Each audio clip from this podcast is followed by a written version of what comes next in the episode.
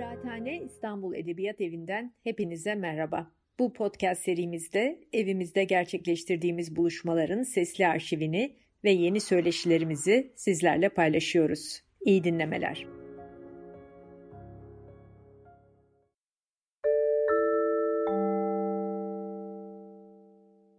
Herkese merhabalar. Bir Kıraathane'nin şiir gecesi organizasyonunda daha bir aradayız.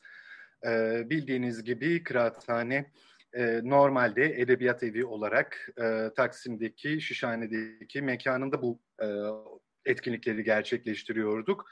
Fakat pandemi şartları nedeniyle Kıraathane'de kendini dijitalleştirdiği ve artık bundan sonra en azından şimdilik e, bütün etkinlikler YouTube ortamında Zoom üzerinden gerçekleşiyor. Dolayısıyla e, bu akşamki şiir gecesini Kıraathane'nin ev sahipliğinde gerçekleştirdiğimiz bu şiir gecesini e, YouTube e, üzerinden gerçekleştiriyoruz ve bu akşamki e, şiir gecesinin konuğu Türkçe şiirin, Türkçe edebiyatın e, önemli, çok önemli isimlerinden, yaşayan en önemli şairlerinden biriyle beraberiz. Mehmet Yaşın. Merhabalar Mehmet Yaşın. Evet, çok teşekkürler Suat Varlık. Umarım yaptığınız değerlendirmeyi hak ederim. Suat kim bilmiyorum ama e, teşekkür Mesut, ederim. Mesut Varlık dedim değil mi yoksa? Suat anladım ben. Peki. Aa, Peki. Ee, efendim, e, Mehmet Yaşın'la e, çok eskiye dayanmayan ama yakın bir e, dostluğumuz söz konusu. O nedenle izninizle siz diyerek değil e, sen diye konuşacağız akşam boyunca, sohbetimiz boyunca. Ve tabii olabildiğince elimizden geldiğince daha az konuşup daha fazla şiir okumaya çalışacağız. Ama el mahkum sohbet gereği e, bazen şiirlerden kesip sohbete de daldığımız olabilecek. E, Mehmet Yaşın 1958 e, Lefkoşa doğumlu. Şöyle kısaca e, kitaplarının yeni baskılarıyla birlikte e, göstermek isterim.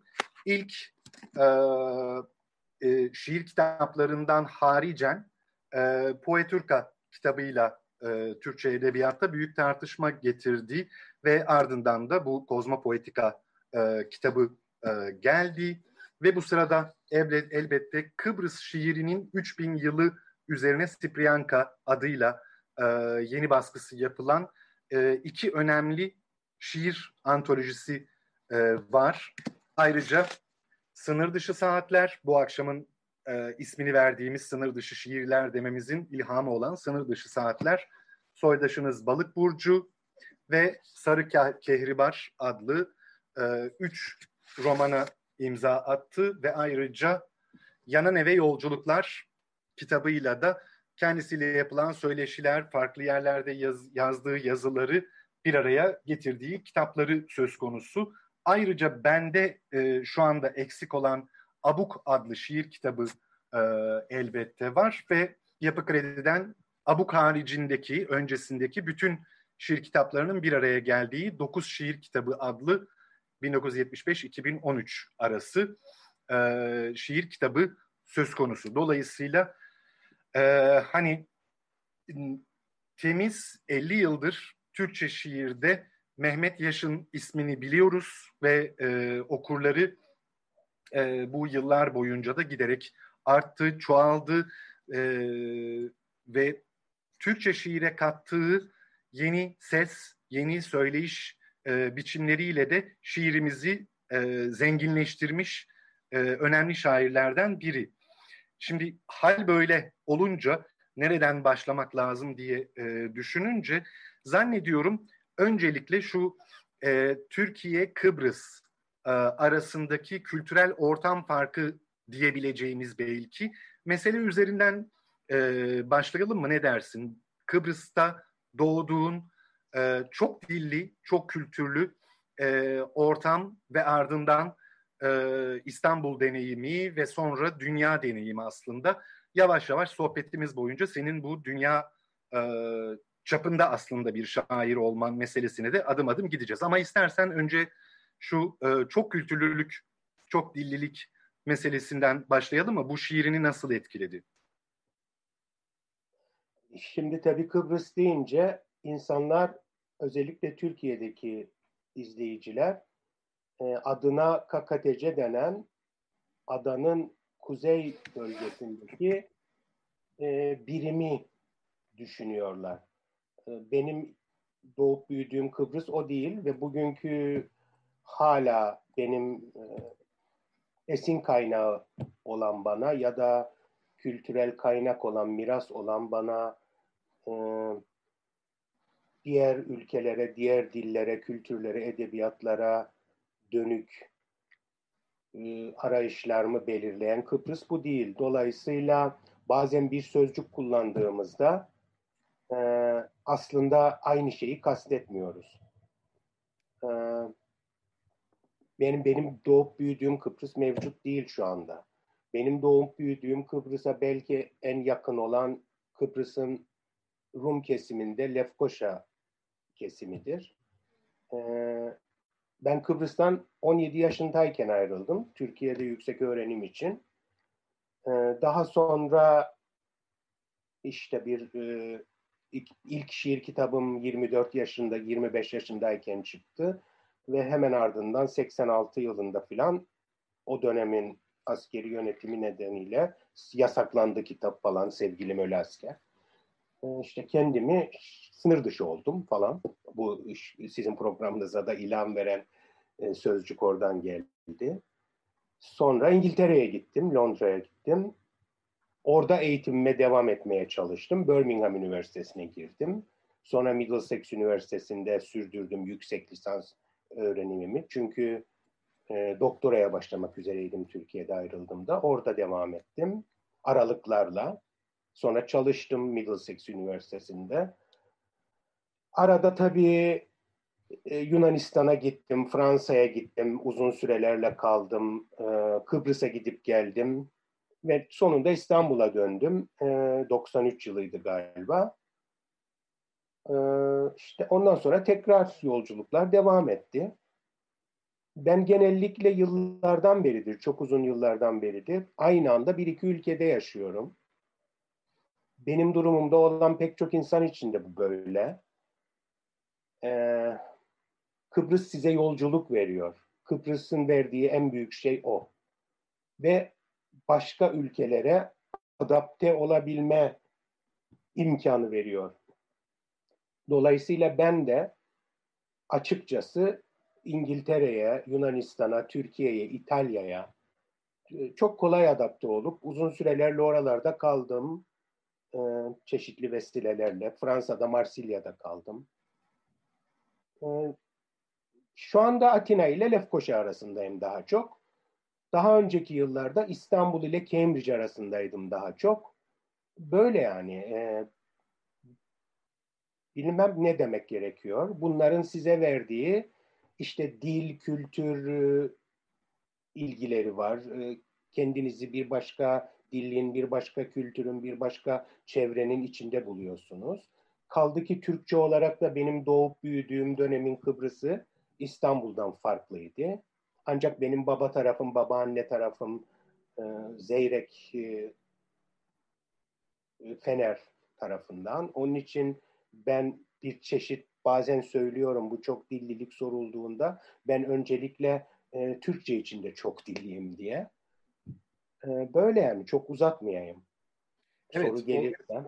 Türkçe içinde çok dilliyim e, ifadesi hakikaten altı çizilmesi gereken bir ifade oldu. Çünkü e, senin şiirlerinde sadece Türkçe değil, İngilizce'de, e, Yunanca'da kelimeler, cümleler, dizeler e, okuyoruz ve e, hatta bunları yani Yunanca olan dizeyi Yunan alfabesiyle yazarak veriyorsun e, genellikle ve e, garip bir şekilde oradaki o dizede neler söylendiğini anlamasak da sen bunların hepsine dipnot düşüyorsun.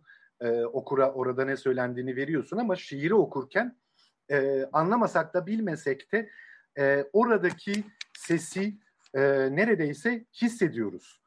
E, orada böyle bir e, İngilizceye, Türkçeye, Yunanca'ya gidip gelmeler e, Mehmet Yaşı'nın e, şiirinin içerisinde hatta romanlarında da genel olarak Mehmet Yaşı'nın kalemi içerisinde bu dillerin ayrımı e, çok da net bir şekilde ayrılmış e, diyemiyoruz. Diller arasında gidip gelen bir zihinsel yapı söz konusu ve okur olarak da bu yolculuğuna bizi e, dahil ediyorsun. E, bir tür gösteriş olmanın çok ötesinde tam da içinde yaşanılan bir e, kültür e, aslında dil ortamı gibi geliyor bana. Şimdi yani gündelik hayatınızda birkaç dil aynı anda konuşuyor veya duyuyorsunuz.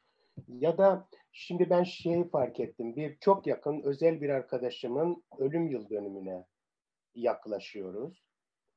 Ve birden fark ettim ki ona ithaf ettiğim bir şiir vardı. Seçmemiştim onu bu akşam okumak için ama birden onu fark edince dedim ben önce bu şiiri okuyayım. Mesela o şiirde ithaf cümlesi Yunanca başlıyor. Sonra Türkçe şiir ama e, e, benim o çok özel arkadaşım Anastasia. Ah. E, alt, e, 7 yıl, 7. yıl oluyor işte vefat edeli yakında. Haliyle Ortodoks göndermeler oluyor. E, kültürel göndermeler de oluyor. Çünkü onu yaşıyorsunuz. Yani cenaze töreniyle ilgili ya da e, şeyle kilisedeki ayinle ilgili bir şey söylüyorsunuz. Çünkü öyle olmuş yani. Arada onunla konuştuğunuz için ansızın arada bir Yunanca bir dize geçiyor. Çünkü ona hitap ediyorsunuz. Belki o şiiri okuyayım. Bir, Lütfen hani, evet. Bilmeme evet. gerek yok aslında. Bir iki tane Yunanca söz anlaşılır ne söylendi. Ama önce arkadaşımın resmini göstereyim. Onu anmış olalım. Ya evet lütfen. Lütfen. Bu, bu benim Yunanca kitabım, ilk şiir kitabım Yunanca. Ona ithaf ettim. Uzun süre Yunanca kitabım yayınlanmasına direndim. İşte bu Türk-Yunan gerginliği yüzünden şiir olarak okunamazdı. Sonra o vefat edince hemen ertesi yıl ona ithaf edilen bir şiir kitabı çıkardım. Bakın yanlışlıkla oradan okuyacaksın Yunanca. ee, şey, nerede o? Bu. Evet. Şu abuk, abuktan, abukun ilk şiiri. Elim telefona giderken. Anastasia, Aftayne Yasena. Ne zaman içim daralsa ya da kalbim pır pır kanatlansa, birbirimizi ararız diye armağan ettiğin adına kayıtlı telefonuma gidiyor elim. Sanki ölmemişsin gibi. Tabut camından seni öptüğüm halde. Hani papazından haz etmediğin mahalle kilisesinde, homofobik ırkçı pezevenk. Kırk mevlidinde golifa dağıttığım halde, aynı küfürbaz papaz nutuk atmaya devam ederken kürsüde, İsa adına bir de utanmadan ve sevdiğin çiçeklerden üç ayrı demetle, üç aydır dura kaldığım halde gömüldüğüm yerde, Anastasia, bu tabut benim taşıyamayacağım kadar ağır. Golifa'daki narlardan haç, mezar taşının mermeri kadar ağır. Ve şu Allah'ın cezası şehir sen olmayınca, ne yana adım atsam ölü bölge. Mono nekrizoni, mono ne? Elbet işe yaramaz diyeceksin mezarlık ziyareti. Şiir bile yazmadım zaten arkandan. Yazacağım var ne de. Dedim ya, sanki ölmemişsin gibi. Telefon numaranı çaldırıyorum elim gidince. Şu an yine. Böyle bir şey. Evet burada bu Anastasia'yı da hakikaten anmış olmamız e, güzel oldu. Onunla ilgili e, yazını da okurlara, e, izleyicilere buradan tavsiye etmiş olalım. Son derece e, hoş, güzel bir e, veda yazısıdır. Belki buradan e, tam da şu işte çok kültürlülük, çok dililik meselesi üzerinden aslında senin işte Zeyrek'teki e, İstanbul üzerinden sen İstanbul'u da aslında çok kültürlü e, olarak yaşamış bir nesildensin. E, çok eski bir nesilden olmamana rağmen e, çok yakın zamanlarda e, demek ki e, radikal bir takım değişiklikler olduğunu İstanbul'da e, net olarak görmemizi sağlayan durumlardan biri bu. Çünkü sen gayet net bir şekilde şiirlerinde e, geçen İstanbul'u e, çok kültürlü işte Ermenisiyle, Rumuyla e, vesaire e, ne diyelim anasırla birlikte ama öyle bir ayrım söz konusu olmaksızın elbette e, çok kültürlü bir İstanbul'un içerisinde aynı zamanda da e, o kültürlü de yaşayarak e, soluyarak yaşamış bir e, isimsin.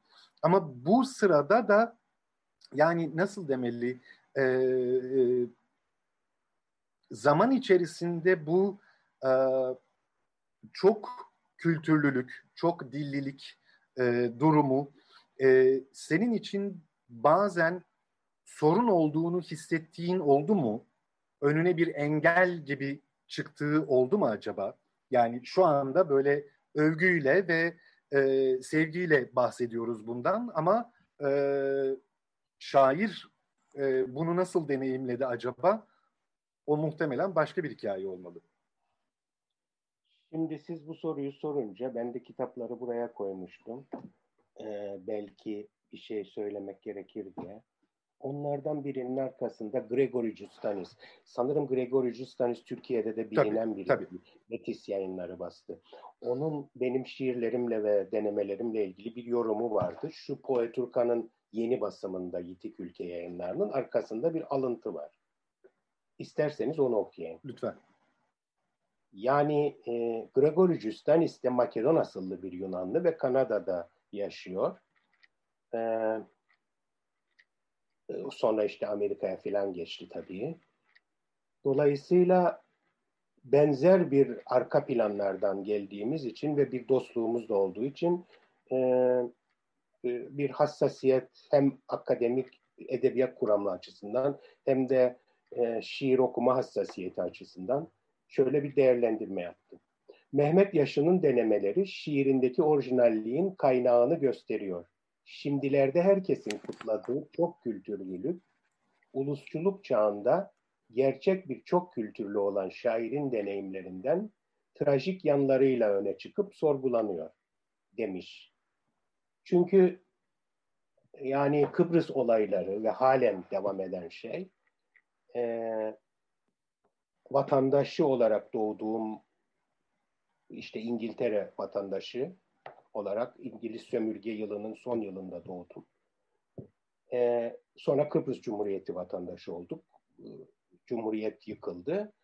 Ee, ben Türkçe yazan, esasen Türk kökenli bir şair ve yazar olduğum için bu ulus devletlerin bana verdiği hiçbir katkı, hiçbir destek yok. Ne Kıbrıs Cumhuriyeti, Rumlar ve Yunancadır onu temsil eden.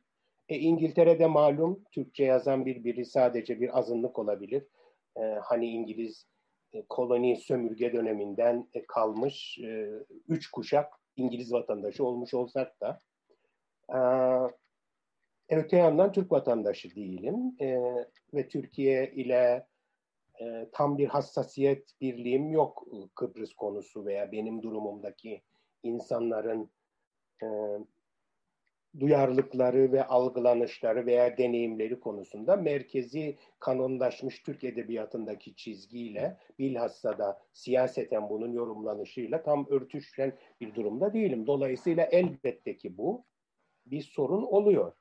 Baştan beri ve her yerde sorun oluyor. Ancak mekandan mekana, ülkeden ülkeye, tarihten tarihe sorun değişiyor.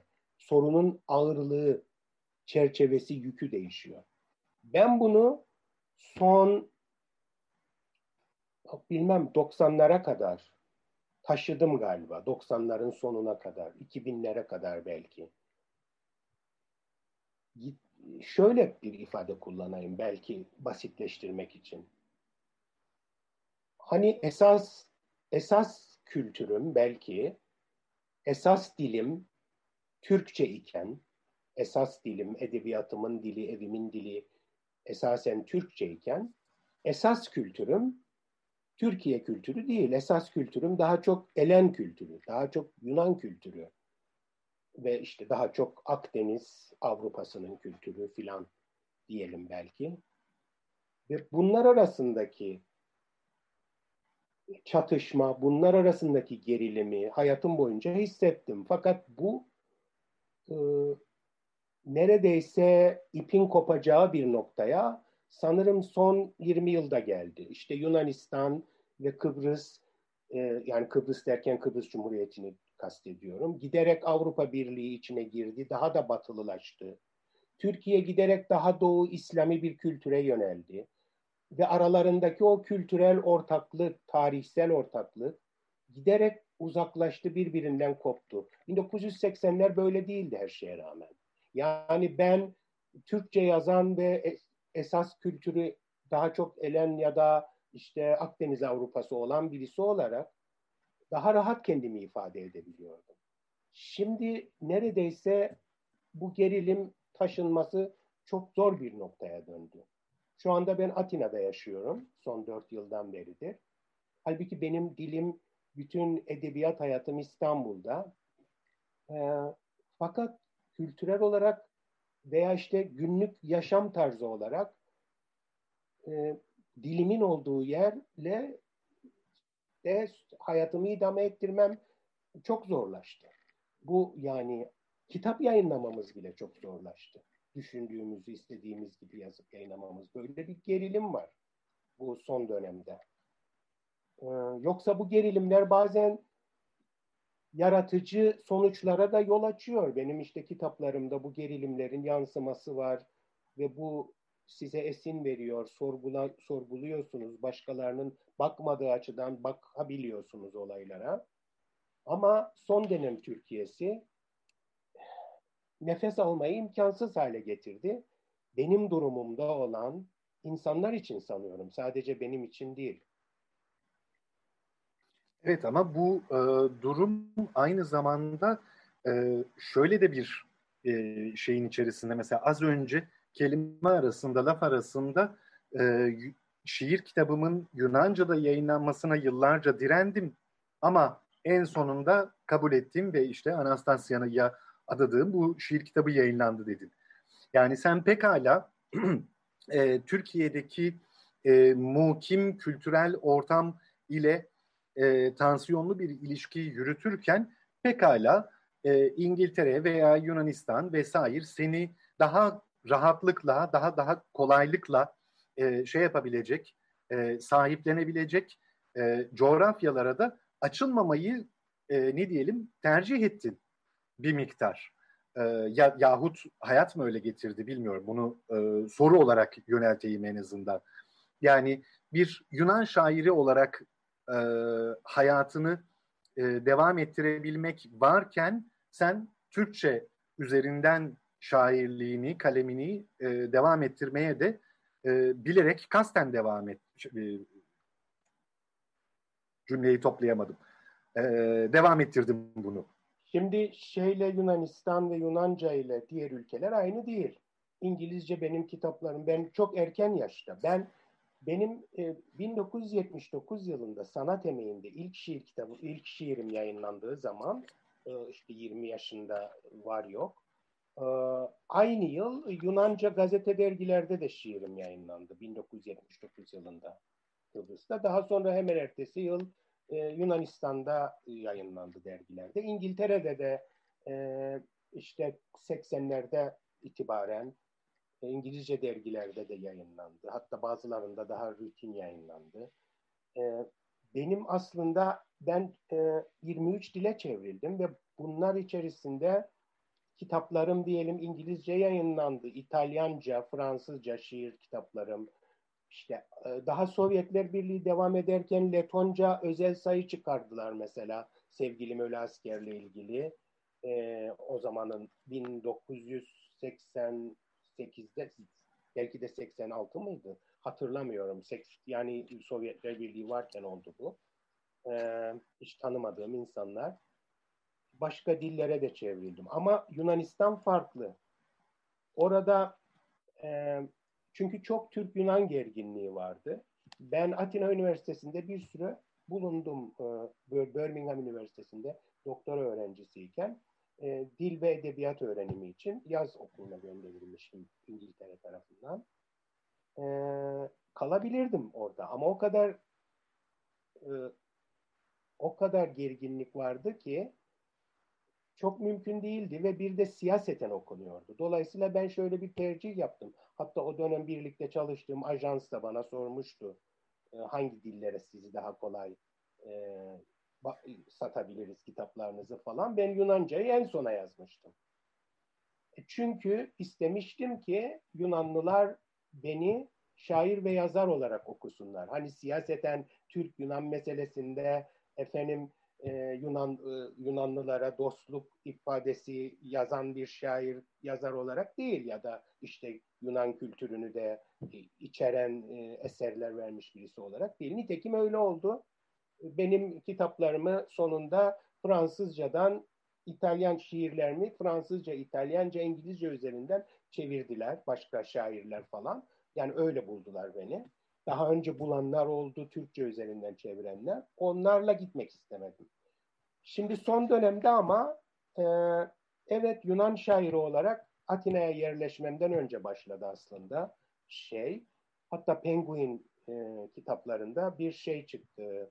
Günümüz Yunan Edebiyatı diye son o 40 yılı 48 şair içinde e, sınır üstü Yunan şairi olarak benim şiirlerim de var. Neden? İşte kimi şiirlerimde Yunanca dizeler çok fazla. Yunanca aşinayım. Türkçe yazdığımda da işte bazen Yunanca'dan Türkçe'ye aktarmalar oluyor. Veya Rum Ortodoks kültürüyle ilgili ya da Yunan mitolojisiyle ilgili referanslarım oluyor. Dolayısıyla dil birliğine aşkın bir aidiyet e, çerçevesinde e, işte Kolombiya Üniversitesi'nden bir öğretim üyeleri birilerinin yaptığı araştırma sonunda Penguin'de bu kitap çıktı ve şu anda Atina'da da olduğum için daha çok işte toplantılara katılıyorum. Belki biraz daha çok Yunanca yazmaya çalışıyorum. Yazabildiğim kadarıyla tabii tuhaf bir Yunancayla. Ee, böyle yani evet e, Peki şöyle yapalım mı o halde? Ee, yani bana kalsa sabahlara kadar e, sohbet etmeye devam ederiz ama bu bir şiir gecesi. Tekrar bir e, senden rica etsek sesinden bir şiir daha dinleyebilir miyiz? Ardından da e, sohbetimize devam edelim. Peki ben iki şiir okuyayım. Olur. Körün istediği bir göz, Allah verdiği iki göz. Bir tanesi eski bir şiir.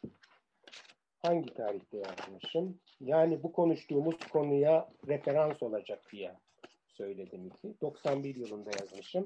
Kıbrıs'ın Rum kesiminde Baf bölgesinde yaşıyorken bir süre. Savaş zamanı.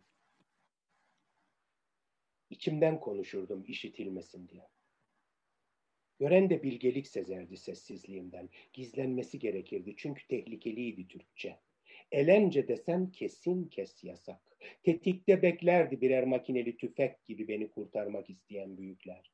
Zaten o zamanlar gönüllü askerdi herkes ve ders kitaplarının ince bıçak açacağına benzeyen İngilizce ortada dururdu öyle. Zorunlu durumlarda konuşulacak bir dil olarak özellikle de elenler ile. Hangi dilde ağlayacağımı bile şaşırırdım çoğu kez. Yabancı da değil. Çeviri bir hayattı yaşadığım. Ana dilim başkaydı, ana vatanım başka. Ben derseniz bambaşka. Daha o karartma günlerinden görünmüştü hiçbir ülkenin şairi olamayacağım. Çünkü azınlıktım ve özgürlük hiçbir ulusal sözlüğe sığamayan bir sözcüktü.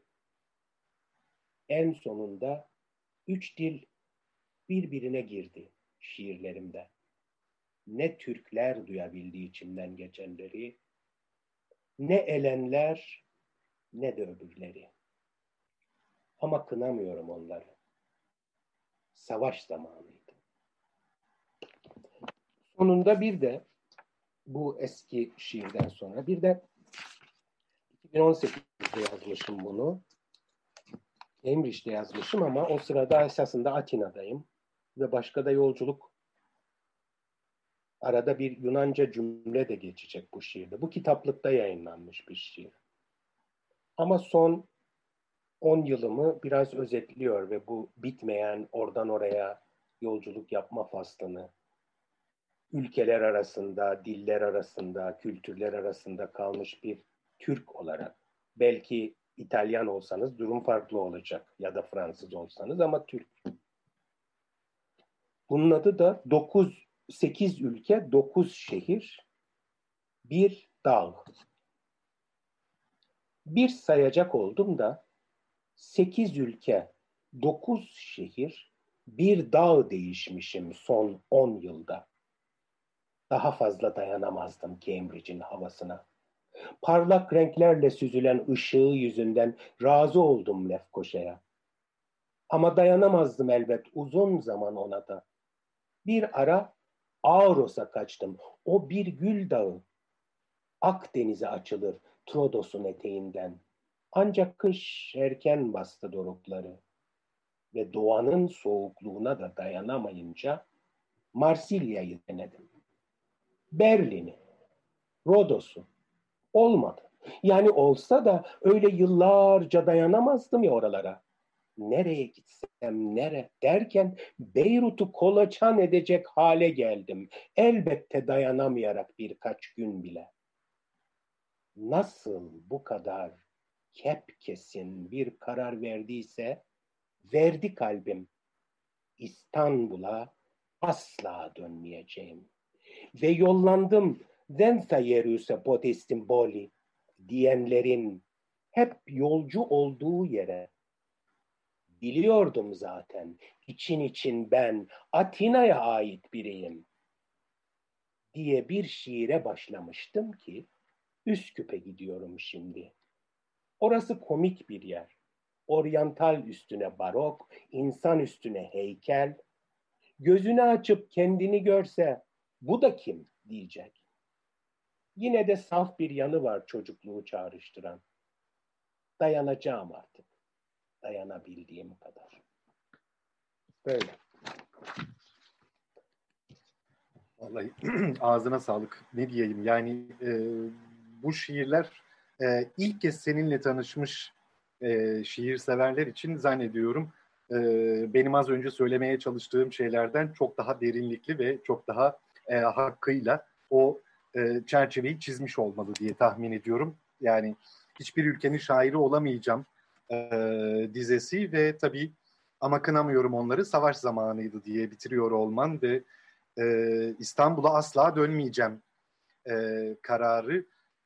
Bunlar hakikaten e, dönüp dolaşıp e, Mehmet Yaşın'la e, saatlerce konuşmak istediğim e, ve keşke e, elimizde imkanlar olsa da değiştirebilsek e, diyeceğim şeyler. Ama bir yandan e, aşağıdaki Q&A kısmında, soru cevap kısmından e, sevgili ortak e, arkadaşımız, dostumuz Yücel Kayıran'dan bir soru var. Dilersen onu e, ileterek küçük bir kendi sorularıma ara vermiş olayım. Bu arada da bütün izleyicilerimize lütfen e, aşağıdan soru cevap kısmından veya chat kısmından e, sorularınız varsa iletebileceğiniz de e, altını çizmiş olalım. E, Yücel Kayırı'nın sorusu şöyle Mehmet. E, sevgili Mehmet konuşmanın başında bugünkü Kıbrıs'ın benim çocukluğumun geçtiği Kıbrıs'la alakası yok dedin. Aynı zamanda Türkçe içinde çok dilli olmak ile birçok dil içinde yaşamak dediğin bugünkü durumun arasında yani geçmişteki toplumsallığın ile bugünkü bireyselliğin arasında bir paralellikten söz edilebilir mi diyor Yücel Kayıran. E, belki ben e, çocukluğumun Kıbrıs'ında takıldım kaldım. O yüzden o şekilde yaşamaya devam ediyorum. Adapte edemedim kendimi olan değişime. Yoksa kendisine olan değişime adapte edebilmiş Kıbrıs kökenli film yönetmenleri, oyuncular, yazarlar var. Türkiye'de yaşıyorlar. Peki ama şimdi bir benim dakika. kuşağımdan ya da benim kuşağıma yakın. Ben herhalde çocukluğumun ıı, Kıbrıs'ına göre yaşamaya devam ediyorum. E o da ortada olmadığı için ya da artık imkansız olduğu için böyle oradan oraya dolaşıyorsunuz. Bilemiyorum tam olarak. Yani Yücel bunu biraz bunu biraz açalım bence. Çünkü e, sen şimdi çocukluğumun Kıbrıs'ında belki de takılıp kalmışımdır dediğin zaman e, insanların e, zihninde birden e, ah efendim biz eski Lefkoşa'da neler neler şöyle şöyle e, yaşardık diyen bir e, daha muhafazakar, daha içine kapalı bir e, şair profili gözünde canlanabilir. Hiç öyle değil. Çünkü onun altını çizmek gerekiyor. Bu zaman içerisinde senin artık mümkün değil e, demenin altında yatan e, e, bugün artık e, o na mevcut ortam e, senin için neydi? Kaybettiğini düşündüğün bir şair olarak e, ortam, kültürel ortam neydi? Onun biraz altını çizelim istersen. Şimdi ben nostaljiyi pek sevmeyen birisiyim. Hatta nostaljiye karşı e, Türk Edebiyatı'nın son dönemki nostaljisine karşı yazım da var. Akademia Edu'da e, Michigan Üniversitesi'nde yaptığım bir konuşmadan yani herkes ulaşabilir. Gerçi yazı İngilizce ama Türkçesi de şeyde çıktı. E, Kozmopoetika Yitik Ülke Yayınları evet. ilk yazı oldu. Hatta nedir başlığı ne Türkçesinin? Ee, onu da söyleyeyim. ilgilenenler bakabilir. Edebi mekanlar, diller ve kültürler arasında ya, yazmak. Evet. Ee, dolayısıyla benim söylediğim şeyin onunla alakası yok. Ee, bu daha çok İstanbullu Rumların anlayabileceği bir şey herhalde. Çünkü sizin ait olduğunuz toplum, sizin ait olduğunuz kültür artık ortadan kaldırılmış oluyor.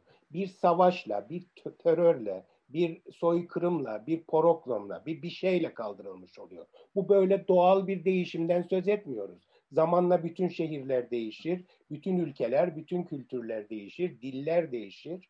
Öyle bir şey değil. Bir sabah kalkıyorsunuz, savaş oluyor, bütün komşularınız gidiyor. Bambaşka bir dil ve kültürden ve dini inanıştan insanlar geliyor onların yerine ve bütün bunlar bir iki yıl içinde oluyor. Ve giderek size kendinizi ifade edebileceğiniz bir alan, bir yer kalmıyor kendi doğduğunuz yerde. Yani böyle bir şeyden söz ediyorum. Kıbrıs'ta bu tabii çok radikal bir biçimde oldu. Kuzey Kıbrıs'ın kuzeyinde. Ee, İstanbul'da da oldu o anlamda. Biraz İstanbul'u artık görmeye dayanamamamın sebebi de o. Yani e, o nedenle bilemiyorum nasıl ifade edebileceğimi. Bu böyle Türk edebiyatında yerleşik, kanonlaşmış nostalji veya ah güzel İstanbul, ah eski İstanbul gibi bir şeyden söz etmiyorum. O nedenle o konuda yazılarım da Kozmopoetika'da var. Ee, başka bir şeyden söz ediyorum. Sizin e, var olduğunuz kültürel, e, toplumsal aidiyetlerin çoğul anlamda hatta her cepheden ortadan kaldırılması gibi bir şeyden söz ediyorum. Yani şimdi bunu kendi aile çerçevemde çok fazla açmayayım. Ee, gerek İstanbul'daki eski yeni ailem, e, Kıbrıs'taki ailem falan uzar konu ama zaten sanırım ki izleyiciler anlamıştır ne demek istediğimi. E, dolayısıyla kiminle kıyaslanabilir bilmiyorum. Yani İskenderiye'yi düşünün. Kavafis'in zamanındaki İskenderiye'yi. Kavafis'in o şiirleri yazmasının vesile olan e, İskenderiye Rum toplumu birden ortadan kalkıyor. Evet. O İskenderiye'ye dö- dönemiyordu artık. O toplum başka türlü bir elence konuşuyor. Yunanistan'daki elenceyi konuşmuyor. Başka şiir yazıyor. O nedenle Kavafis Yunanistan'da 1980'lerin sonuna kadar kabul gören birisi değildi. İzleyicisi yoktu. Hatta ben bu konuda Atina'dayken yazı yazdım. Yunanca dergilerde yayınlandı. Kavafis'i izleyen bir modern Yunan şiiri yok diye. E, efendim e, hat İngiltere'de seminer verdim. Niçin Kavafis izlenmiyor modern Yunan şiirinde diye. Yenile başladı. Yenile şimdi Avrupa üzerinden geldi.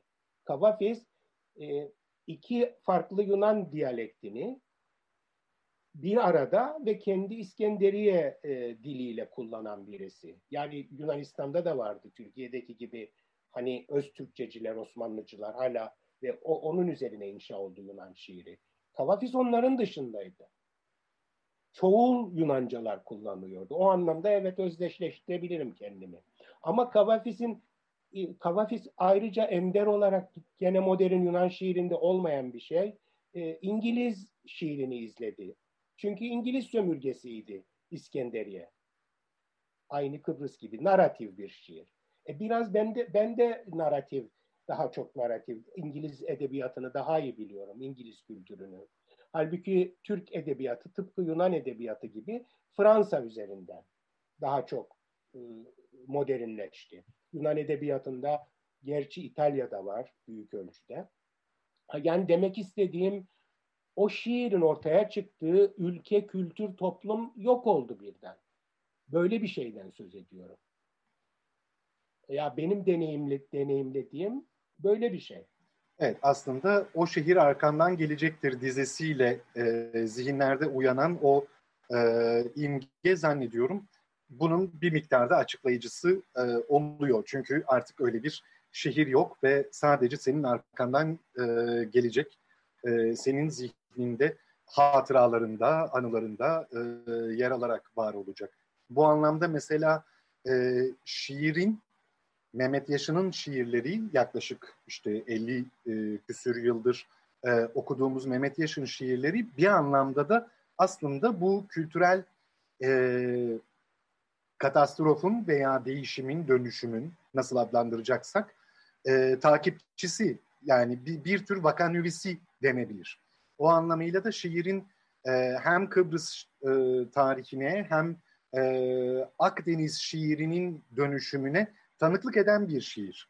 E, yani bir yanıyla e, 70 sonlarında 80'lerde e, aktivizm içerisinde yer alan eylemlerde şiirler okuyarak var olan yahut şiir dinletileriyle e, şiirlerini e, yüzlerce binlerce kişiye aktaran e, bir de aktivist de bir tarafım var. Ama e, şiirin ile aktivizmin hiçbir zaman için birbirini e, engelleyen yani şiirini aktivizminin hizmetine de sunmadın. Aktivizminin şiirini e, ne galebe çalmasına da izin vermedin. Ama her zaman için işte az önce e, söylediğim gibi o e, kaybedilmiş bir kıta e, gibi olan, arkamızdan gelmeye devam eden o şehre dair unutturmayan, e, kaydını tutmaya devam eden e, de bir tarafı var aslında. Yani nasıl ki Kavafi'sin e, e, takipçisi bir modern Yunan şiiri yoksa ne yazık ki henüz bildiğim kadarıyla en azından e, Mehmet Yaşar'ın takipçisi bir Kıbrıs yahut bir e, Türkçe şiir de henüz söz konusu değil. Orada bir kaybedilmiş kıta, kaybedilmiş e, dönem söz konusu galiba. Ama aktivizmle de bunu sürekli canlı tutmayı da bildin. E, vallahi biraz kendiliğinden oldu. Bana şimdi sorarsanız nasıl oldu, şiirim nasıl sürdü bilemiyorum. Kendiliğinden oldu. Biraz belki çok çevrilmek üzerinden mi oldu? Sadece Türkçe şiirde Türkiye'de var olmayıp dışarıda da var olmamla mı oldu? Bilemiyorum. Ama her zaman bir hareket alanım oldu. Diyelim yedi e, kaç yıldır, dört yıldır İstanbul'a gelemiyorum ama gel, e, gelmiyorum ama e, diyelim başka ülkelerde yayınlarım oluyor falan. İstanbul'da da dergilerde devam ediyor. İşte bilmiyorum. Kıbrıs'ta gerçi evet e, izleyen var. Rum, Rum şairler ya da Türk kökenli şairler arasından ya da İngilizce yazan şairler arasından benim şiirlerimi izleyen var ama bunu aynı şeyi Türkiye şiiri veya Yunanistan şiiri için söylemek pek mümkün değil ki esas kanonlaşmış olan da yani Türkçe edebiyat şiir veya Yunanca edebiyat şiir adına işte İstanbul ve Atina'daki yerlerdir. Öyle bir şey yok. Biraz e, yani e, bu sizin açtığınız Türkçe şiir, Türk şiiri tartışması vardı. O sadece Türkçe yazmakla olmuyor tabii. E, çünkü şiirde dil yok sadece. Bir ruh var, tarihsel deneyim var, imgeler var. Ve siz Türkçe yazsanız da farklı bir ruhla, farklı imgelerle, farklı birisinin ağzından yazıyorsunuz. Mesela yine kitaplıkta ben şiir kitaplarımdan okumayı düşünüyordum size ama e, şimdi açtığınız konu nedeniyle kitaplıkta yine çıkmış olan Haziran Lütfen. sonu diye bir şiirim var. 2018'de Lütfen. çıktı. Şimdi Yahya Kemal'e nazire olarak Eylül Eylül sonu şiirine nazire olarak 2018'de Haziran sonu Galiba o zaman seçimde mi vardı ne vardı bir böyle dönüm noktası bir bir şey vardı. Ben de Atina'da yaşıyorum. Yaşadığım mahalle Balyafaliro, İstanbul Rumlara ait onların kurduğu bir mahalle ve e, aynı benim çocukluğumdaki gibi e, Rumca, Türkçe konuşmalar birbirine karışıyor. Hani çocukluğumu sürdürüyorum değişim o. Yani çocukluğuma en yakın mahalledeyim şu anda. Çünkü İstanbul Rumların mahallesindeyim Atina'da. Dolayısıyla hem orada bütün Türk ürünleri var. Ee, işte divan pastanesi de var, saray pastanesi de var. Herkes de Türkçe Yunanca konuşuyor. Konuştuğunda birisi Türkçe duyarsa cevap veriyor filan. Ama tabii çoğu yaşlı başlı insanlar, genç kuşak e, bilmiyor. Şimdi ben de Yahya Kemal'en nazire olarak bir, şimdi bu tabii Türk şiiri mi? Çünkü Türkler açısından bakmıyor olaya. Yahya Kemal Türkler açısından bakıyor. Ben bu şiirde e, Kanlıca'daki ihtiyarlar değil, Balyafaliro'daki ihtiyarlar bakımından olaya bakarak yazılmış. Onu okuyayım size. Günler uzadı. Çekirdek çekir çiğneyerek zamanı. Oturmuş sıra sıra sahile karşı Balyafaliro'nun ihtiyarları. Hatırlıyorlar bir bir göçen İstanbullarını. Sürüldünüz dendi. Süreniz kısa. Yasaklandı kendi kentinde yaşamak dini başka olana. Yazık. Görüyor musunuz şimdi? Nasıl da koyu bir karanlık çöktü sizin de üstünüze. Yüzecek deniz kalmadı artık. Haziran sıcağında. Ölmek kaderiniz diyorlar. Tek kalmış dinin kara cübbesinden kefen biçerken şehire. Ne çare ömür bir yerde biter. Asıl vatandan ayrılışın ızdırabı zor geliyor bize. Ölmekten beter lakin sizin içinde. Hiç dönemeyecek oluşumuz bizim Konstantinopolis'e.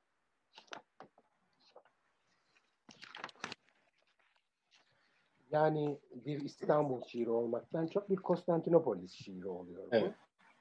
Ee, işte eğer bu kabul görürse bir Türk şiiri olarak çok memnun olurum.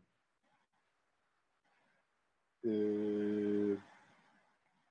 ne diyeceğimi bilemiyorum hakikaten şu anda. Yani e, zannediyorum şu anda ben lafı açmadan sen açmış oldun ama e, bu Türkçe Edebiyat tartışması sırasında e, ileri geri konuşan bir takım e, yazarlar, kalemler zannediyorum bu şiiri ve senin bu söylediklerini e, duyacak olsalar e, muhtemelen e, ne diyelim eski tabirle ar ederlerdi diye tahmin ediyorum ya da öyle ümit etmek istiyorum. Bu Türkçe edebiyat meselesine ben tekrar e, biraz sonra dönmek istiyorum ama Hayko Bağdat'ın bir sorusu var. İstersen onu e, şu şehir e, meselesinden uzaklaşmadan sormuş olayım. Şöyle diyor Hayko Bağdat. Mehmet abi ben bir İstanbul'u kaybettim ama hala kendime gelemedim. Sen şehir bırakmamışsın, dünyada aşk yaşamadık. Çok kıskandım senin kaybedişlerini. Soru şu, Anastasya ile hangi lisanda konuşuyordunuz? Sevgiler.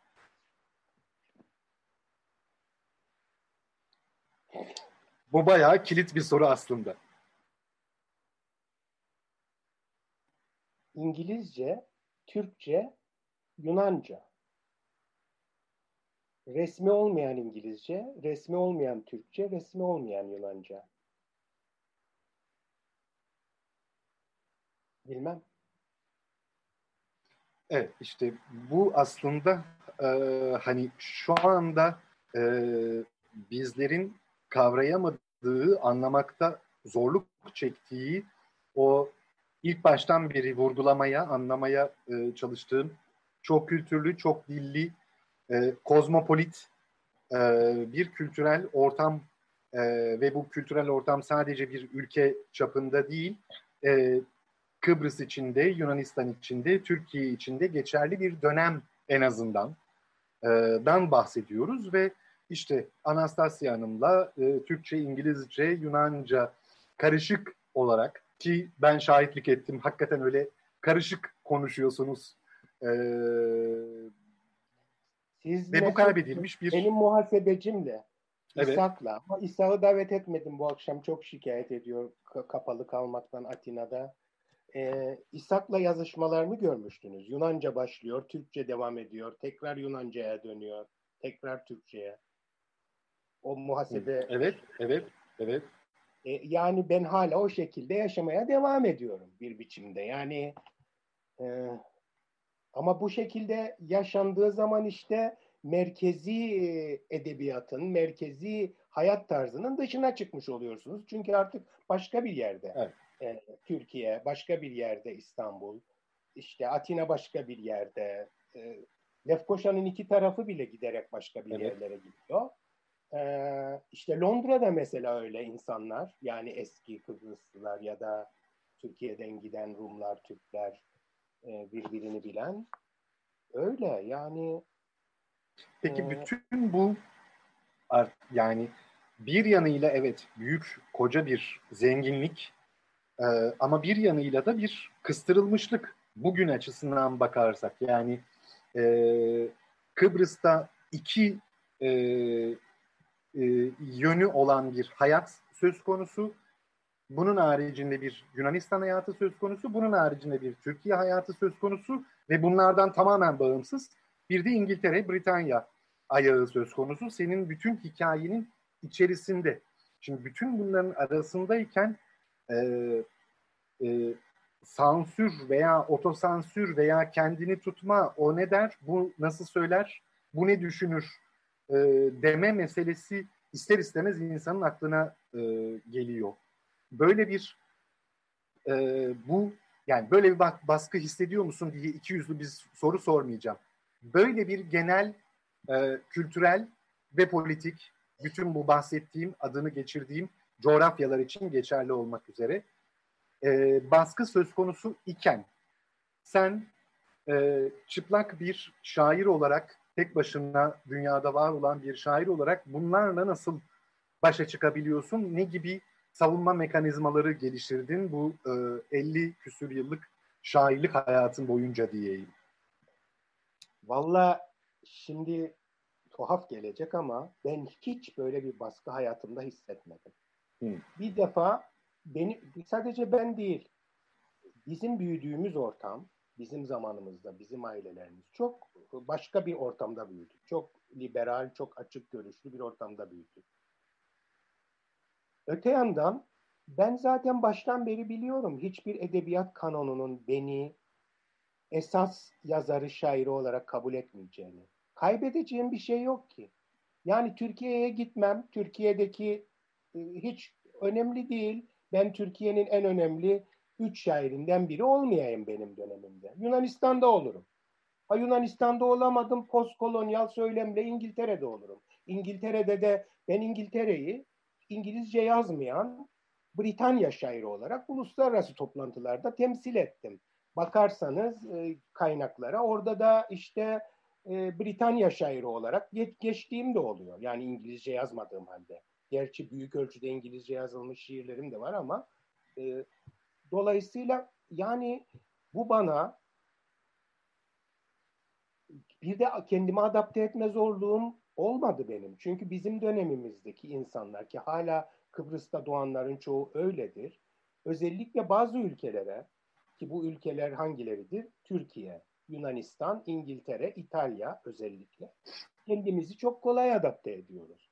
Çünkü zaten çocukluğumuzdan itibaren bunun şeyleri vardı. E, dilleri, kültürleri aşinaydı. Yani komşularımız nedeniyle falan. E ben de öyle oldum. Yani ben bugün İstanbul'a gelsem e, hiç oradan ayrılmamış gibi oluyorum. Londra'ya gittim de öyle. Hatta size bir şey söyleyeyim. İstanbul'daki vücut dilini ayarlıyorum kendimi. Yani Londra'da yürüdüğüm gibi yürümüyorum Beyoğlu'nda.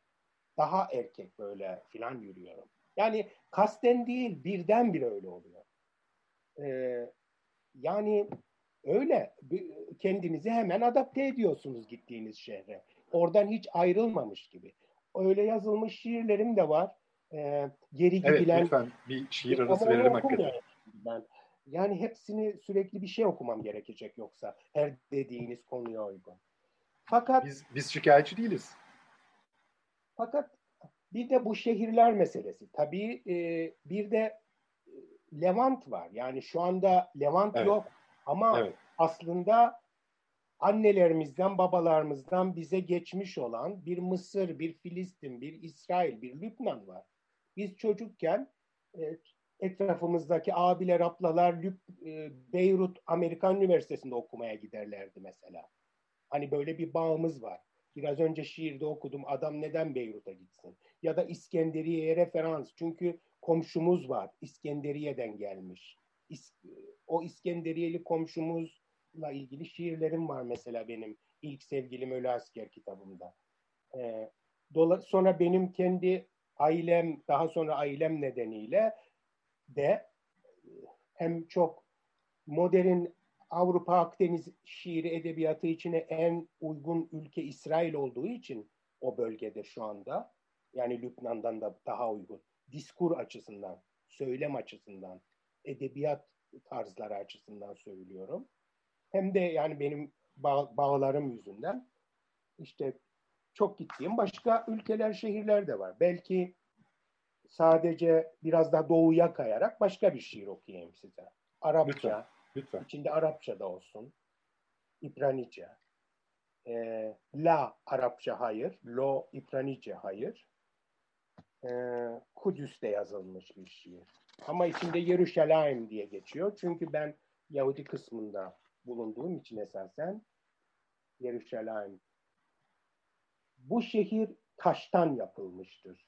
Labirent yollar taştan, diller taştan, la dön dolaş kalpler de taştan. La çıkılamaz hiçbir yere. Dehlizlerinde kalp para basar. Hahamı, papazı, imamı, la din dediğin taştan ve sahtekar. Cuma'ya gider la, şabata gider lo. Dünyadan gider bu şehir ölüdür ölü ve taştan bir lahit la İsa Mesih ölüsü mesela çırılçıplak taştan, ölü Davud'un yıldızı Muhammed'in gözü de la. Şiirden başka şey kalmadı satışa çıkarılmayan. Hani diyorum lan talep olsa da onu da ben satsam. Beş kuruşa, on beş şakele, kaça rast gelirse, lakin yersizim Yeruşalayim'de ben, la, Yersiziyim bizim denizde yerlisi olduğum her yerin la. Suyum ben su, etrafı taştan. Şimdi saat 14.07. 24 Kasım 2015 ve yemin ederim ki taştan olacağım ben de şu andan başlayarak genç sayılsın la yaşını alsın lo ister kadın isterse erkek olduğunu sansın la. Açık veya koyu tenli la. Şişmanmış, yok zayıfmış, lo lo. Adı A ile, L ile, S ile başlasın, başlamasın. La, yaklaşan her cins yakınlığa karşı taştan olacağım. Ben mağarada kalmış bakire melek. Şiire çekilerek lo, ve billahi de yemin ederim ki bir daha kımıldamayacağım. Yeruşalayim gibi taş kestiğim şu yerden. Buyursun, bulsun taşın altındaki saklı suyu. İsteyen çıkarsın beni içinden. Çıkarabilirse çıkacağım. Evet, böylece başka bir şehir daha eklemiş olduk. Hep evet. Avrupa tarafında dolaşmayalım diye. Evet yani dönüp dolaşıp aslında e, büyük bir Akdeniz kültürünün içerisinde geziyoruz ister istemez. E, Mehmet Yaşın'la sohbet ediyorsak yahut Mehmet Yaşın'ın şiirinden e, konuşuyorsak. Bu bağlamda aslında e, bir de müzik meselesinden e, en azından şöyle bir e, bahsedelim istersen. Birçok şiirin e, hem Türkiye'de hem Kıbrıs'ta hem e, diğer ülkelerde e, bestelendi. Üzerine besteler yapıldı. Yani sadece şiirin bestelenmesi halinde değil, enstrümantal olarak bir bestelenme söz konusu da e, bir yandan. E, bu müziğin ile e, şiir arasındaki ilişki e, hakkında neler söylemek istersin? Tabii umarım e, yakın zamanlarda böyle bir toplam bir e, mesela albümle karşılaşabilsek ne güzel olur diye de insanın içinden geçmiyor değil. Ah, evet, eski şiirlerim daha çok bestelendi. 1978-1986 arasında. O dönemde çok yaygındı. Kıbrıs'ta özellikle veya Kıbrıs kökenli yabancı e, işte ülkelerde yaşayanlar. Fakat çok sansür vardı. Yani benim bestelenmiş şiirimi radyo çalmazdı Kıbrıs'ta, televizyon. Türkiye tabii hiç çalmaz. E, hatta ondan sonra öyle bir noktaya geldi ki yani CD'lerini alırlarsa bestelerini e, CD'leri hiç çalınmıyor. Hmm. O yüzden e, o şey geçti. Bir e, CD burada çıkarıldı. E, Türkiye'de ya Türkiye'de CD'lere alınmış parçalar vardı ama Kıbrıs'ta da bir CD çıkarıldı. E, fakat böyle ticari olarak fazla dolaşıma girmedi. Ben aslında diğer sanatlarla her zaman çok dirsek teması içinde oldum. Evet. Kendi yaptığım şiir enstelasyonları da oldu. Görsel sanat. Bunların kimisi müzelere alındı oraya buraya. Şimdi bu dediğiniz kitap var ya bu şey. E, Yanın eve yolculuklar. Başka evlere yolculuklar diye bir başka ikinci cildi çıkacak bunun. Bu kitabın arkasında bütün kitaplarımın bibliografyası vardı. Onun arkasına da bütün bu katıldığım e, etkinliklerin, efendim sokak tiyatroları, işte görsel sanatlar yaptığım resimler, besteler, müzikler, benim katkı yaptığım müzikler, e, yani mesela son e, bir e, Hollandalı Yunan kökenli bir müzisyenle birlikte çalıştım daha önce, e, birkaç yıl önce. O böyle, o da e, enstelasyon şeklinde de müzik yapıyor. Böyle değişik yorumlarla şiirlerimi kullandı.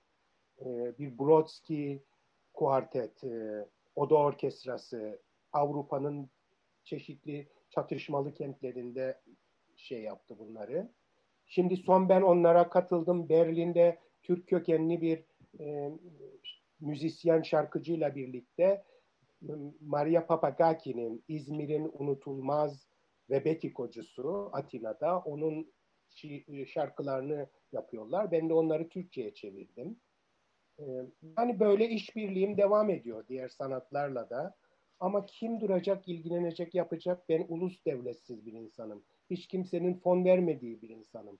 Ee, yani kimden, kim sponsor olacak bunlara? Hangi piyasa için yapılacak bilmiyorum. Yani şehriniz, veya eski kültürünüz, toplumunuz ortadan kalktığı zaman onun üzerine sizin yazdığınız şeyler de artık e, ancak çok özel birileri ilgilenirse belki ileride böyle bir bir şeyler olabilir.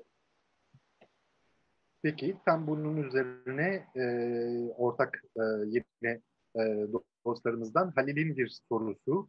E, Mehmet Yaşar'ın şiirinde sadece çok kültürlülük ve çok dillilik yok çok daha farklı temalara da şiirlerinde rastlıyoruz. Abuk Şiir kitabı bence bunun en önemli örneği.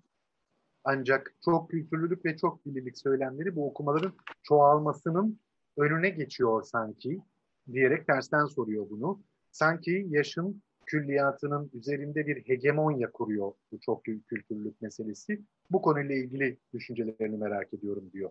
Sende böyle bir bu çok kültürlü, çok dililik söylemine karşı bir e, şey söz konusu mu?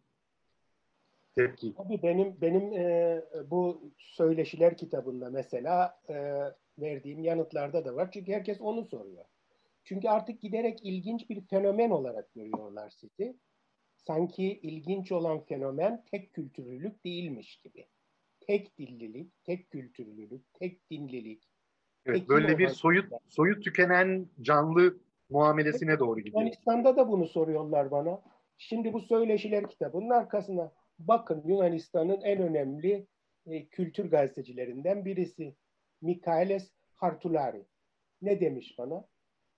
Soru. Yunanistan okuru için biraz şaşırtıcısınız. Türkçe yazan Kıbrıslı bir yazar olmak nasıl bir şey? Üstelik Türkiye'de dışlanan, Kıbrıs'a da yerleşmesi mümkün olmayan biriyseniz. Kendinizi hangi kimlik bağlamında daha rahat hissediyor? hangi ülke edebiyatında daha iyi gerçekleştirebildiğinizi düşünüyorsunuz? E bu sorular bana yani sadece Türkiye'den gelmiyor, oradan da geliyor. E, elbette ben bundan yoruldum ama e, bana başka soru sorulmuyor. Felsefe açısından, efendim e, şiirimdeki imgeler ya da Türk edebiyatında, Türk şiirinde olmayan izleklerim var. Mesela Nafaka Çeki diye bir şiirim var. Birisi yazmıştı bunu. Kim yazdı hatırlamıyorum. Yani hiç böyle bu konuda bir şiir yazılmadı mesela diye. Ya da işte babamın boksör donu hakkında şiir. Daktilosu hakkında şiir. E, e, ya da benim kullandığım Safo ile Rumi veyahut diğer felsefi kaynakları kullanıyorum. Epikürus'u, e, işte Zeno'yu, bunlar Platon çok geçiyor romanlarımda da. Yani bunları pek irdeleyen birileri yok. Sonra dil açısından, izlek açısından olduğu kadar e, efendim imgeleri kullanış biçimim açısından da pek yok. E, birisi bir çalışma yapmış, bir master çalışması Türkiye'de bir üniversitede ve tezinde kullandığım atasözlerinden, e, deyişlerden bir liste yapmış. Ben bu abukun arkasında kullandığım bir Türkçe, Türkçe'ye çevirip kullandığım bir Yunanca atasözünün Yunancasını yazdım. Bu incelemeyi yapan öğrenci de onu da almış. Demiş ki şöyle de var. Fakat öbür kitaplarımda yazmadığım bir sürü Yunancadan, İngilizceden Türkçe'ye aktardığım ifadeler, değişler var. Kim duracak bunları inceleyecek? Yani hani çok kültürlü kültürler arasında olmak gibi konular konuşulurken aslında o bile derinlemesine incelenen bir konu değil. Evet. E, fakat böyle yani hazcılık açısından da bakan yok. Mesela işte Epikurus'tan söz ettim. E yani evet keşke birileri çıksa başka başka açılardan incelese. İnşallah. Evet inşallah hakikaten ama bunun için büyük oranda bir tür e, Akdeniz kültürü e, üzerine çalışmış olmak, bir Akdeniz tarihçisi neredeyse olmak gerekiyor. Çünkü aksi halde e, senin Mevlana ile Rumi ile e, Sappho arasında e, kurduğun o bağlantı e, çok gözden e, kaçan bir bağlantı mesela. E, çoğu e, Türkçe okuru farkında olmayabilir.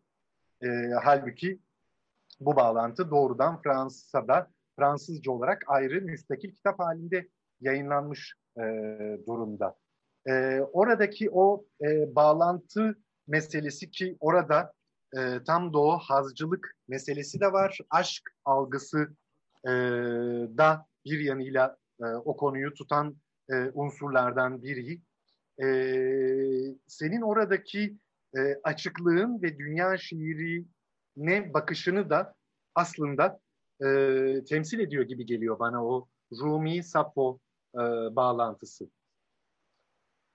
Ee, evet, şimdi orada sadece bir şey söyleyeyim. Çünkü o şey benim e, dokuz şiir kitabının içerisinde e, yer alıyor.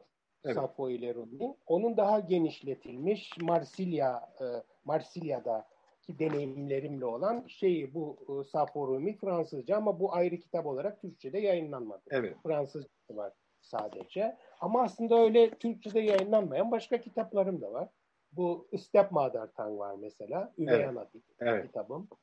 E, kim uğraşacak bunlarla? E, fakat Türkçesi e, o dokuz şiir kitabında Yakaya'da var o şey. Sadece bir örnek vereyim.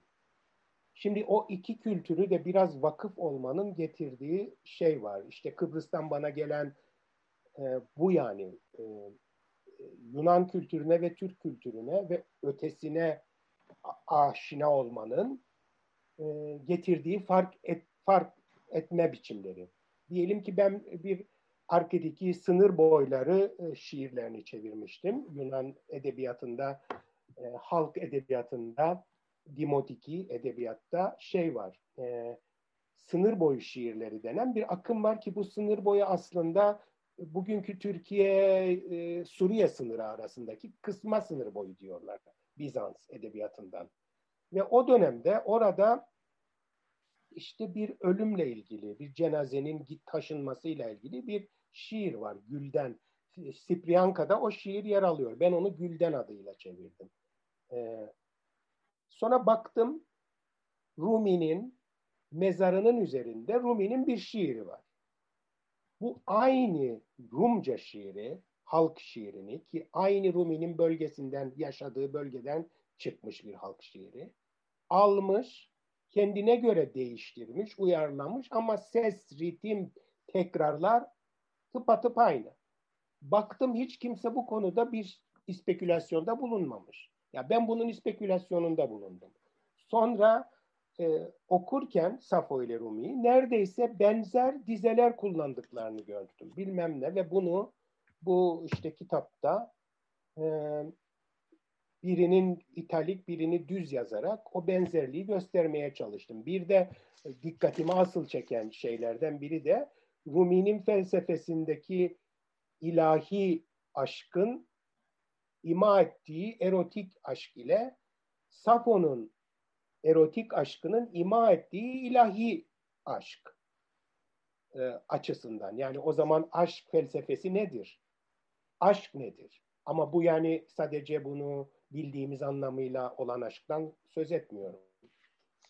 Dolayısıyla o çerçevede şeyler var. Ee, ama ben uzatmayayım. Yani inşallah insanlar kitapları okurlar. Diyorsunuz iki kültüre de vakıf olman birileri yapacak. E hazır hayattayım. Birileri yaparsa eğer şimdi ben onlara yardımcı olurum, gösteririm. Yani ipucu veririm. Evet, buradan e, çağrı olarak da en azından duyurmuş olalım. Evet. E, yani meraklılarının ve heveslilerinin olduğunu e, gayet iyi biliyorum, yakinen biliyorum. Umarım bunların sayılarının artmasını e, dileyerek söylemiş olalım. E, küçük bir e, ekleyici not e, Anber Onar'dan geliyor. E, resmi olmayan dilde Kıbrıslıca e, zaten birçok dili içinde barındırıyor diye bu çok doğal geliyor Mehmet Yaşın'a ve daha bazılarımıza. Bunu bilinçli olarak seçmekte çok ayrıcalıklı diyerek bir not düşmüş Anber Hanım. Onu da e, iletmiş olayım. Ama istersen e, bir şiir daha dinleyip e, son bir iki sorumuz, sorumuza gelelim mi? Aslında vaktimizi açtık ama e, seninle sohbet Peki ben şey kesmesi kolay değil. Ee, böyle bu ayrıcalıklı şeyi kullanayım. Ee, insanlar kitaplarımı alıp okuyabilirler şiirleri umarım alırlar. Ee, ben son sayısında, Kitaplık Dergisi'nin son sayısında çıkan evet. ve şu anda hazırladığım en güzel şey adıyla bir yeni şiir kitabım var. Umarım gelecek yıl artık yayınlanır bir biçimde. Kızıma ithaf ettiğim bir şiir kitabım evet. olacak bu. Ee, oradan bir şiir okuyayım. Belki Türkiye'nin bugünkü durumuna da biraz referans içeriyor ve bütün bu konuştuğumuz konulara. Hem de e, son yayınlanmış şiir bu. Türkiye'deki. E, geçen sayısında işte şeyin kitaplığın. Onu okuyayım. Sonra da e, izleyenleri sıkmadan e, ayrılırız. Estağfurullah efendim sıkılmak söz konusu değil de işte zaman. E, kızım keyif kültüründen geldik biz. Onlardan biri değiliz. Onlar dediğim ölümle, haşna fişne birileri. Ölüm dediğim Hades. Hani Persophone'yi yer altına kaçırıp tecavüz ederken ona tapmasını da bekleyen birileri. Sonra feryat, figan, ağıt yakmayı iş edinmiş birileri mezarlıklar için çelenk hazırlayan çiçekçi çocuk gibi birileri, kilise merdiveninden inene helvasını sunan ya da polisler gömüt taşına hat tarzıyla Fatiha yazan birileri, kefenlik Amerikan bezi satan küçük esnaftan birileri, vurucu timden keskin nişancı ya da işte hayatı vur emri gibi yaşayan iyi kalpli birileri, boy boy tabut imal ve ithal eden birileri, emir kulu er ne yapsın mecburen katilden birileri, mezar kartıcıların en zaftı muhteremi, Hevra Kadişa olan birileri, çok çocuklu yoksul bir aileden mahallenin ağabeyi, sıradan tetikçi, üf üf yakışıklı üstelik, haliyle pek revaçta birileri. Cehennemi kara sandıkta saklı, nur yüzlü mevlidçi nine suretinde, kuşku yok cennetlik birileri. Şehitlerimiz diye nutuklar atan, anlayacağın milleti ölüme göndermeye can atan birileri. Çaresiz öldüren ya da öldürülen, o da olmazsa aç, susuz, kendisini öldürmeye yatan, kim bilir eski çağların hangi ölüm tanrısına yoldaş birileri. Düşün yani. Ölümden medet umuyor. Yoksa ölünce ölümsüz olacağını mı sanıyor artık neyse. O Allah'lık trajikomik kahramanlardan birileri. Ancak gözyaşlarıyla orgazma ulaşan baya mayın fak birileri. Soloma bile değil demek ki o birileri. Kendi kellesini gümüş tepside krala sunacak kadar ahmak. Dans etmeyi hiç öğrenememiş birileri. Ölüme övgü değil mi böyle birilerine alkış tutmak? Ah yazık demesen de üzüldüğünü gösterme. Like etme cenaze töreni ilanlarını sosyal medya linklerinde ve sırtlarını sıvazlama hatta ufacık bir teselli niyetine. Yorum yok de. Sus. Hasar hasol elindeymiş saz Azrail'in. Ölüm sessizliğidir ya türküsü. Bütün ölü sevicilerin. Sen canımın içi, cıvıl cıvıl cıv ötelere uç. Hemen uç karşına çıktığı an ruhunu ölüme teslim etmiş birileri. Değil mi ki keyif kültüründen geldik biz? Evimiz deniz içi taverna, bir şarap küpü dola boşala. Hem kadın hem erkekle öpüşen şarkılar, şar ve en tutup en tutkulu danslarla. Sen de gülüm gönlünce sevişmeye bak. Gülüp eğlen coşa taşarak. Çünkü yaşamak güzel, daha güzel yaşamak. Yaşamak içindir evet. Bizim içimizde olan olamayan da ah ve kahkahalar. Yani ağzına sağlık. Ne diyeceğimi bilemiyorum. Ee, ha, bir dakika. Ee, peki, son son iki soru. Ee, birincisi şu, son iki soru e, aslında biraz sonra konuşalım e, dediğim şu Türkçe şiir e, tartışması meselesine Yücel Kayıran'dan küçük bir pas almış oldum. Onu ileterek e, o soruyu iletmiş olayım ama e, genel izleyiciler için e, de küçük bir hatırlatma yapmış olayım. E, 1993 sonu 94 boyunca Adam Sanat Dergisi'nde Mehmet Yaşın bir dizi yazı yayınlar e, ve orada kendi şiirinin e, poetikasını açıklamaya çalışar. Ama bunu yaparken e, kalkar der ki e, benim şiirlerim Türk şiirine dahil e, olmayabilir. Belki de Türkçe şiir e, diye daha geniş başka bir e, kümeden bahsetmemiz gerekir. Bunu tartışalım der ve olay patlar. Nasıl patlar? O dönem e, Mehmet Yaşı'nın maşallah duymadığı sözler kalmaz ve e, zaman içerisinde bu tartışma uyu ne, ne diyelim buzdolabına kaldırılır. Ama her çıktığında da bu 25 yıl boyunca bu tartışma her harlandığında e, yeniden benzer e, milliyetçi, e, ulusalcı e, hatta ırkçılığa varan e, tepkiler verilmeye bugün dahi devam ediyor. E, bundan 25 sene sonra işte geçtiğimiz e, yıl itibariyle bu tartışma yeniden e, alevlendi ve e, kadar bu tartışmaya ben de e, katıldım ve benzer e, tepkileri hiç değişiklik olmaksızın aynı şiddet ve e, iştahla e, almaya devam ediyoruz diyeyim. Bu bağlamda Yücel Kayıran şöyle bir soru sormuş. Sevgilim Ölü Asker yani Mehmet Yaşar'ın ilk şiir kitabı e, Türkçe şiir ama bir ulus devletin şiiri olması anlamında Türk şiiri değil. Ama Sevgilim Ölü Asker Osmanlı Devleti geçmişimizi de hesaba katmamızı gerektiren bir kitap. Desem ne dersiniz demiş.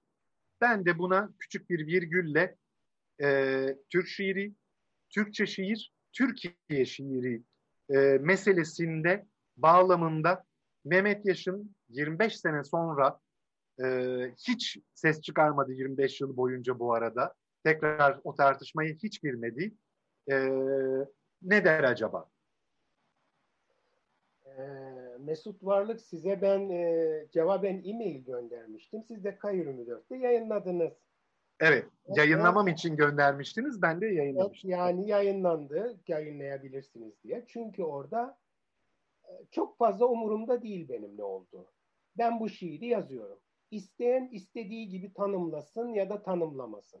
Beni etkileyen yanı kanonlardan, edebiyat kurumsallaşmalarından, e, kabul görmemesi dışlanma da değil aslında. Evet. Dışlanmıyorum. Yani öyle bir şey yok aslında. Ama hak ettiği kabulü görüyor mu? Diyelim Kıbrıslı edebiyatını düşünelim şimdi. Rumların temsil ettiği. Şimdi biliyorlar aslında maalesef maalesef şu anda Kıbrıs'ın en iyi şairi bir Rum değildir. Bir Yunanca yazan biri değildir. Bunu biliyorlar. Ama o bilgilerine tekabül eden bir kabul gösteriyorlar mı benim şiirime veya romanıma? Hayır. Ama makaleler yazan akademisyenler falan Rum, Kıbrıs Rum bunu söylüyorlar. E, Türkiye şiirinde de yani e, bir dışlanmış değilim, kabul görüyorum. Araştırmalar yapanlar oluyor falan ama e, olması gerektiği gibi mi?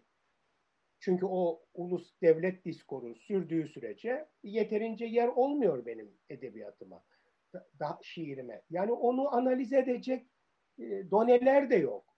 O, açıdan bakan bir edebiyat kuramlarına o açıdan yaklaşanlar da yok. Çünkü hep kendi konularını tartışıyorlar. Yani ben okumadım. O linkler bana gönderildi falan. Size de söyledim. Yani okumadım e, çünkü yani düşünün Türkçe şiiri tartışılıyor yine bir şey çıkartmışlar işte bir dergide. Yine İstanbul'da Beyoğlu'nda aşağı yukarı gidip gelen insanlar konuşuyor. Niye Üsküp'ten birine sormuyorlar? Ohrid'den. Niye gidip başka Osmanlı coğrafyasında kalmış, Kosova'da kalmış, Irak'ta kalmış, orada burada kalmış Türkmen, Türk kökenli birileriyle de konuşmuyorlar. Madem ki Türkçe şiir konuşuluyor. Yani gene aynı şekilde konuşuluyor. Önemli değil ama. Bu önemli değil. Benim şiirim Yunan şiiri diye de alındı ansiklopedilere. Britanya diye alındı. Kıbrıslı Türk diye, Kıbrıs diye, Akdeniz diye. İşte Doğu Avrupa, Güneydoğu Avrupa diye. Olsun alınsın nasıl isterlerse alsınlar. Türk olarak alsınlar, Türkçe olarak da, Türkiye olarak da, post Osmanlı olarak da fark etmez. Benim tariflerle meselem yani ben tarifler zaten problemli. Her tarif problemli. Nasıl tarif ederseniz edin problemli. Şimdi Türkçe şiirde, Türkçe edebiyat desek ve hiçbir bilgimiz yok iken post Osmanlı bölgesindeki Türkçelerden zaten gene Türkiye edebiyatı olacak o. Ya da Türk edebiyatı olacak. Anlatabiliyor muyum? Çünkü o yapıtların ortaya çıkması, incelenmesi lazım. Valla isteyen istediği şeyi söylesin. Ben kendi e, şiirimi, romanımı, edebiyatımı yazıyorum. E, işte buradayım. Belki gerektiği kadar merkezi bir yerde değilim ama iyi ki değilim. Böylece daha farklı evet. yazabiliyorum. Böyle. Bakalım ileride ne olur. Eyvallah, pekala.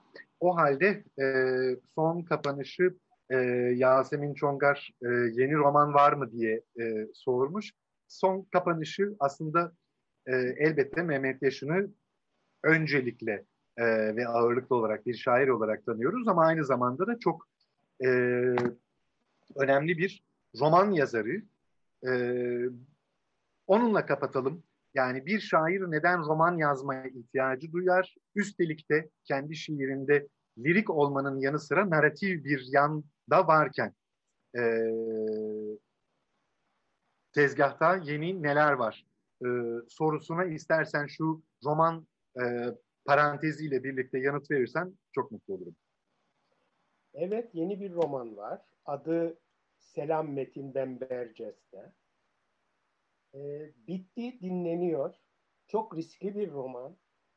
Onun için yayıncılarla yani e, sorun e, yaşanacak gibi editör arkadaşlarım okuyor, fikir veriyor veya yakın arkadaşlarım. Hepsi bana aman Allah'ım diyor. Sen bunu nasıl yayınlarsın? Yayınlayacak mısın? Bakalım. Belki ben bunu Yasemin'e gönderirim yayınlanmadan. Belki de. Yasemin ne dersin? Niçin roman yazıyorum? Yücel Kayran birkaç şey yapmış, soru sormuş. Çok teşekkürler Yücel. Bu konuda da en ilginç ve bana en uygun yorumlardan birini yapan aslında Yücel Kayran'dı. Yazdığım romanların aslında yine şiirimin arka planıyla ilgili olduğunu, bu şiirin nasıl ortaya çıktığını söyleyen bir e, farklı roman olduğunu belirten bir şey yazdığını hatırlıyorum Yücel Kayran'ın. Evet. E, yani bu romanlarımın hiçbiri tam otobiyografik değil ama insanlar, e, okuyucular kandırılmış hissediyorlar kendilerini eğer otobiyografik değil. Hayır ben bunu yaşamadım. Ben bu değilim derseniz. Ama otobiyografik unsurlar var. Gerçek ile hayal birbirine karışmış. Benim şiirimi yazarken sorguladığım şeylerin e, işte arka planları bunlar. E, dördüncü bir roman inşallah birkaç yıl içinde çıkacak. Yani öyle bekliyor şu anda. Bir yeni şiir kitabı, bir yeni roman, bir yeni deneme kitabı var. Bakalım. Kısmet. Bir de söyleşiler toplamı olmak üzere aslında tezgahta dört tane kitap var. O söyleşiler değil de şeyler, başka şairlerden yaptığım evet. çeviriler, başka yazılar daha doğrusu. yorumlar, kısa soruşturma cevapları falan. Böyle bir şey. Artık kısmet, nasip. Evet, nasip kısmet. Ee, Sevda Alan Kuş çok güzel bir e, katkıda bulunmuş. Onu söylemeden e, kapatmamak lazım hakikaten.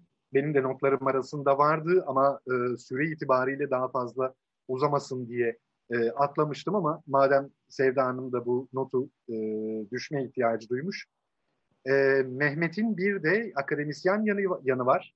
Az önce kitabını gösterdiğin Stepmother Tongue'a yazdığı ön söz Kıbrıs'ı, Kıbrıslılığı anlamak açısından önemli ve çok etkili oldu.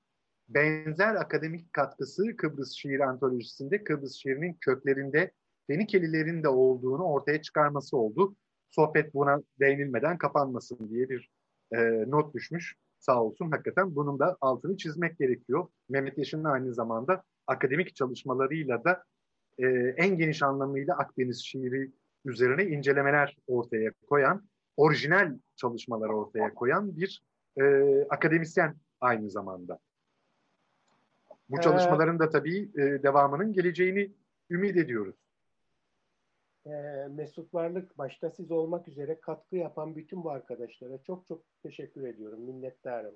Bu dönemde böyle evlerde kapalı olduğumuz bir dönemde üstelik de işte İstanbul'da edebiyat ortamının böyle olduğu bu dönemde bütün bu katkı yapan, görüş belirten arkadaşlar çok değerli benim için. Çünkü hani yazmaya devam edebilmek için e, okuyan birileri varmış diye bunu hissetmek için çok değerli. Onun için çok teşekkür ediyorum e, sana, Yasemin Çongar'a, Kıraathane'ye ve herkese e, beni davet eden ve bu sohbeti gerçekleştiren, katkı yapan, soru soran herkese.